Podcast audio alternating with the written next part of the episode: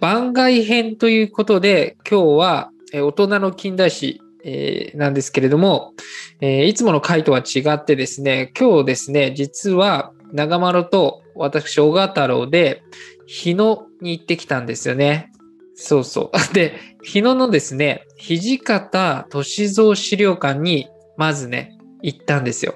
どうでしたかね、長丸。いやー、遠かったね、まず。 日野市だからね。日野市ね、東京駅とか、まあ東京からでも結構離れてるからね。うん、でもなんか東、東京都だけどさ、なんかやっぱ東京都っぽくなくて、すごい自然も多くてさ、でも、なんつうの、住宅地も結構あってっていう感じの場所だからさ、粒にはすごいいいなとは思ったけど、いいね、4月っていうのもあって、なんか季節的に良かったね。ね、なんか自然も多いしさ、なんかすごい本当いい街だなっていうのはちょっと感じた。そうそう。で、このさ、土方歳三資料館って、普通のさ、資料館と違うのがさ、本当にその土方歳三のご子孫さんがやってるっていうとこなんですよね 実際いたからね。実際にいるからね、それが多分普通はあんまりないよね。あんま聞かないよね、そういうの。俺、だからさ、そこれさ、今日行くっていう話になった時、え、子孫がやってんのすごいって、やっぱ単純に思ったしね。そうそうそうそう。まずは自分はその、まあ、これ今音声配信やってるけど、その、土方めぐみさんって方が音声配信やってるんですよね、ボイシーで。うん。これでし知って、ああ、ほんこういう資料館本当にやってるんだみたいな。それでもう見に行っちゃったみたいなね。ね、なんか、全然資料館っていうさ、こう多分イメージというよりは、なんか自宅の横に作っちゃいました感がすごいあったよね。 そうそう。だから家族で経営、なんかみんな受付とかやってるって言ってたね。うん。まあ本当でもこじんまりしてたけどさ、すごいさ、置いてあるものは本当なんつうの、こう、奥行きが深いというかさ、そうそうそう。なんか歴史をすごい感じるものだったりとかさ、すごい多かったよね。うん、人もさ、結構いて人気あったね。よくあんなところにって感じだけどね。ね、あんな人いてっていう。やっぱりさ、新選組って、もういろんなこう、アニメとかさ、舞台とか、こう、ね、ミュージカルとか、あの、ゲームとか、あるから、結構いろんなさ、世代というか、若い子も多かったっすよね。ね、なんか親子でさ、まあ、ほんと子供がまあ小学生とかなのかなとかでも普通にいたしね。うん、なんか、新選組ほど、こう、幅広い年代に愛されてるのってないんじゃないかなっていうね。ほんとほんと、老若男女、ほんと問わずって感じだよね。そうそう。で、今ちょっと家系図をこう見ながら見てるんだけど、えっと、ああやってるのが土方めぐみさんが館長なんですけど、 うん。これが土方歳三、あ、あ、これ乗って、あ、乗ってた。乗ってるでしょ。土方歳三は6段なんですよね。6段ってことは一番下なのかなこれ多分。家系図この的言に。い方だとそうじゃない多分。うもっんと。下いるのかもしんないけど。一応ね、6男までしか乗ってないから、で、うんその三男の、えっ、とね、これ、記録さんっていうのかな。うん、記録さんだね。歳三の、だからお兄さんですよね。うん。の記録さんの子供の子供の子供の子供の子供ぐらい ちょっとわかんないけ ど。で、こ子供の子供の子供の子供の子供だね。5個子供。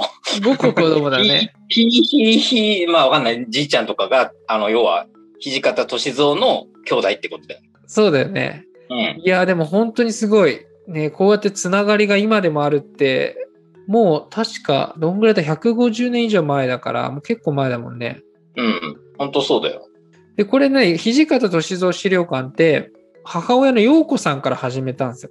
あ、そうなんだ。母親からなんだ。そう、母親がね、あの、まあ、お父さんがもともとやりたいなとは言っていて、亡くなられちゃって、それをまあ、うんお母さんがじゃあって言って、意を決してやって、その後、めぐみさんが引き継いで、今、館長やってるっていうね。ああ。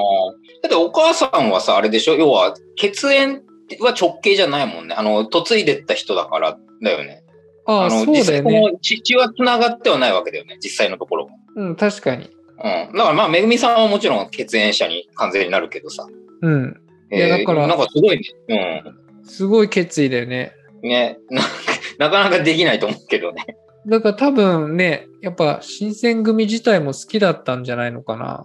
あ、まあ、だろうね。で、結婚した旦那が実は子孫ですとかって、ちょっとね、 すごくないあでもね、なんかね、言ってたのが、あのちょうどね、母屋ってこのめぐみさんの代で、あの土方歳三が住んでた家に、このめぐみさんの代まで住んでたんですよ、一緒の家に。あ同じ家に。でも老朽化さすがにしてきちゃって、建て替えたんですよ。あ、ああ、で、建て替えるのに、もう今までのがなくなっちゃうから、うん。そこでなんか資料館を始めるっていうのに、その後なったっつってたな。うーん。ラジオで言ってた。あ、めぐみさんがそうそうそう。で、まあ、内容ね、肘か、あ、内容ってあれなのかなあんまり言わない方がいいのかないや、まあ別にこんなもんありましたよぐらいな感じで言っちゃっていいんじゃないまあ、ネットに載ってるからね。うん。まあネット見ろよって話になっちゃうからさ。 長丸は、その資料館のなんか、何が一番惹かれたえ、まあベターだけどさ、やっぱさ、泉の神金貞じゃない、ああ、の、刀の鞘だよまあね。刀身じゃない、そうそう、さやっていうか、刀身じゃない部分。刀身はね、ちょっと今月は展示してなかったからさ。そう、今年は5月1日からなんだよね、投資の方は。まあ別に刀身見ても俺あんまりこう、わかんないからさ、刀のイメージがあるのはさ、やっぱ外側じゃん。まあね、人によるよね。うん、まあデデザイン的にさ、あこんな刀だったんだってのも分かったしさ、あなんか思ったのとちょっと違ったけどね、やっぱり。ああ、自分はね、もうね、土方歳三が書いた書物があったじゃん。ああ、直筆のやつね。 そう、直筆の、だからあれ本当にさ、だから本当にいたんだっていうのを改めて思うよね。なんで本当に。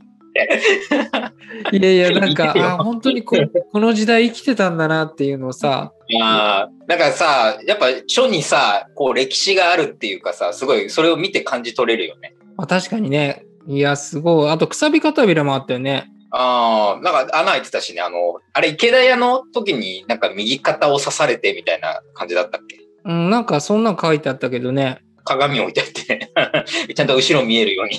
そう、いや、でもなんであるんだろうと思っちゃったね。うん。あ、でもあれなのか、何回か江戸で、あの、大使募集に戻ってるんですよね。その時あにそう持ってきたのかな、古くなったからとか言って。あ完全にー想像だけど。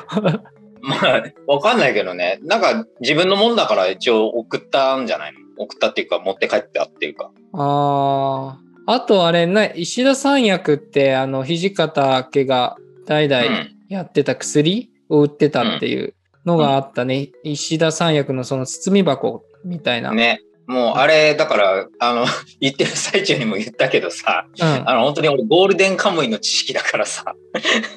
ゴールデンカムイにあれが出てくるんだ。ああのね、その薬売りをやってる時のちょっとこう姿みたいなのが出てくるんだけど、まさにあの箱なのよ、箱っていうか。ああ、そうなんだ。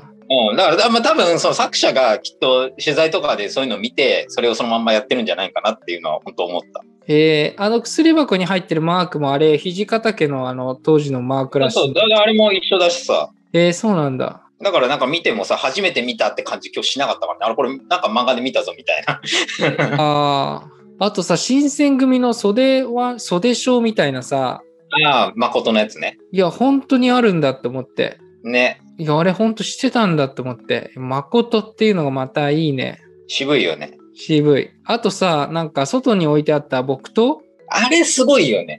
僕と。あれね、まあ多分あれはレプリカなんだろうけど、うん。多分、どうなんだろうな。いや、でも、その大きさとか多分一緒でしょ一緒にしてる ね。だからやばくないあの、言っちゃっていいのかわかんないけど、太さ。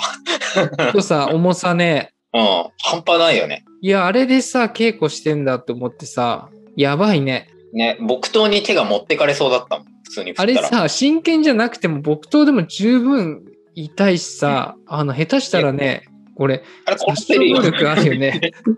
殺せる殺せる。頭打ったら死んじゃ う。ね、あるよね。うん。そうそう。で、めぐみさんはね、あの、お土産コーナーのお会計してましたね。やってましたね。まあ家族系だからね。そう、普通にいるからびっくりですね。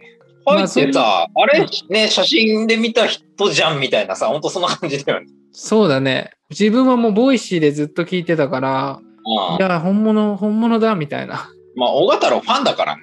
いやいあや、の、土方歳三じゃなくて、めぐみさんのファンだよね。いや、なんかあの、変に緊張して、マジで。ファンじゃん、本当に。そうか、そこでさ、あの、あと、矢竹っていうのが外にあったじゃん。ああ、あったね。あれがなんか歳三が武士になる決意を込めて植えたって言われてる。ね。うん。いや、俺もすごいね。だからすごいよね。よく残ってるよね、本当に。うんね、ずっとだから、あそこをさ、保ったというかね、うん。管理してったんだろうね。まあ、だろうね。うん。で、それで、うちらは、土方歳三資料館を後にして、そのまま歩いて、日野宿本陣に行ったんですよね。そうそう。結構歩いたね。そう、結構、でも行く人はどう行ったらいいんだろう。やっぱり歩いていくのも、天気が良かったらいいね。だから、まあ普通だったらあれなんかな。やっぱ電車でさ、一駅行って、そっから歩くんかな。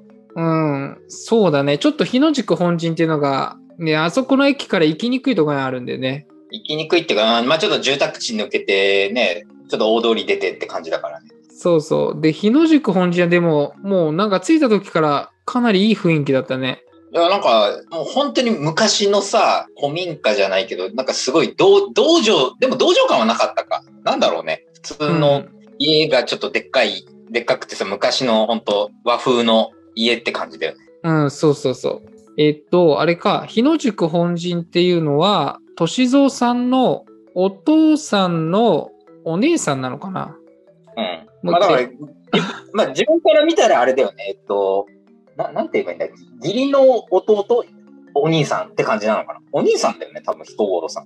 あ、歳三さんのあ、そうだね。なんか年齢的にも上だったね。うん。だから多分義理のお兄さん。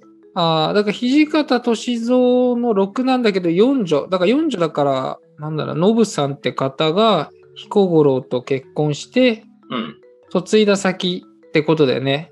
まあ、もともとだからさ、その自分の親の代からさ、やっぱそうやって嫁ぎ先になってるってことは、まあ、古くからあれなんじゃないなんか付き合いがあったんじゃない佐藤家とね。うん。まあ、密な付き合いだよ。うん。でもなんか、本当にこう落ち着いた感じで畳がバーって引いてあって、なんかあの外も石畳というか、砂利ねあがのすごい重厚に引いてあって、あれいいよね。うん。なんか和って感じ。まあ、さすがに役所が管理してるだけある、あそこは。あ、そうそう。日野宿本陣は、あのーさ、佐藤家っていうのかなが、もう手放して、横浜、あ横浜市じゃねえや。 えっと、あ、市っていうのは日野市がいいのかな日野市が管理してるって言ってたね。うん。でも、あれは本当に管理するべきだよね。あんだけいい家だし。うん、あれだけの広さ、個人でちょっと難しいよね。やっぱそれなりにこう、財産があった家っていうのはなんか見てわかるし。うん、すごい綺麗にさ、庭とかもかなり手入れされてるね。ね。いやー、すごかったわ。いやーあそこは良かった、本当に。なんか、本当一日中寝てても良かった、あそこで。 畳の上で。そうそう、なんかこう、資料がバーって置いてあるっていうわけじゃないんだけど、なんか建物をこう見ながら、クリコを過ごすみたいなね。ね。いや、で、あの、うちら、あの、二人で17分間の ビデオずっと見てたね。一か最初から。いや、あれのおかげで詳しくなったよ。 てか、いやまああ、れ、あのね、あれはね、本当になんか、新選組っていうのをこう、パーっと17分間でね、わかるね。ね、だからなんか、初めましての人が言ってもさ、すごい、あれ見、あれ見たら分かった気にはなるよ。なるね、あれは。いや、いいとこだわ。なんか季節が、やっぱいい時がいいね。あそこ行くなら。う本ん、当、春はおすすめだね。あれ寒い時行ったら多分やばかったんだよ、きっと。あ、確かに、あれ寒かった、結構寒いね。多分、そうそう、寒い時行ったらやばいんじゃないかな、おそらく。夏はまあなんか逆に涼しそうだけどさ、あんだけね、屋根しっかりしててさ、日あー陰じゃん。昔ってさ、こう全部つながってるからさ、部屋がさ、こう風通しがいいよね。まあ、に本当に日本のさ、風土に合わせた家って感じだよ。そう、今、ああいう家ってもうないじゃん、ほとんど。ないない。いやー、いいなと思って、ああいう家住みたいね。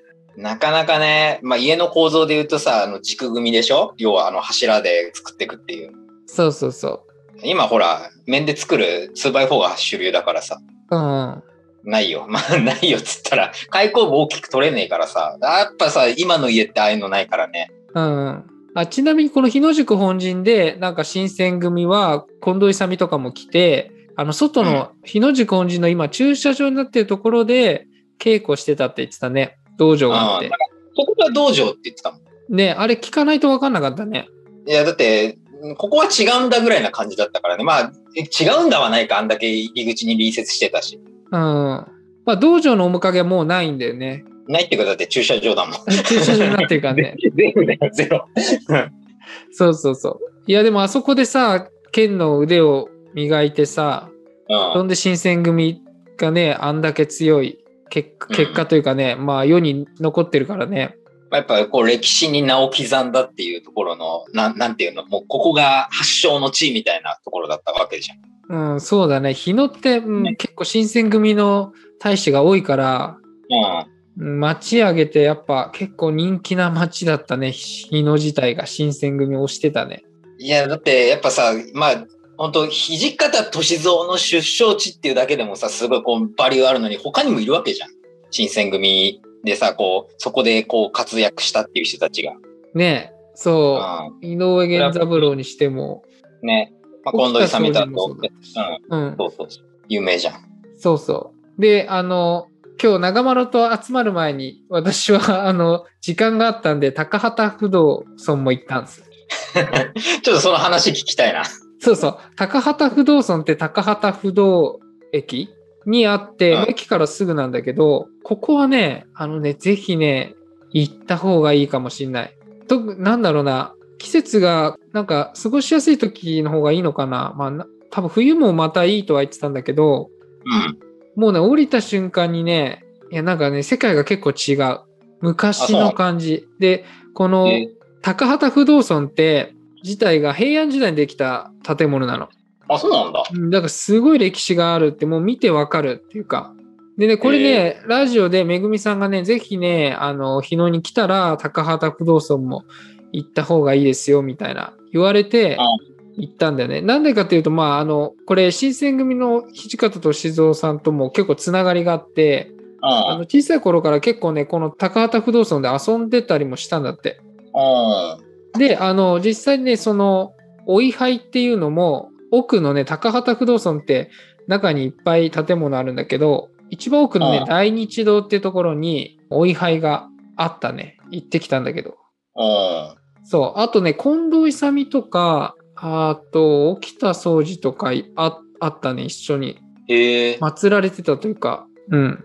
そうそうそう。だからなんか結構ゆかりがある。でも、高畑不動尊入ってすぐ左のところにね、銅像も大きく土方歳三のがあるくらい。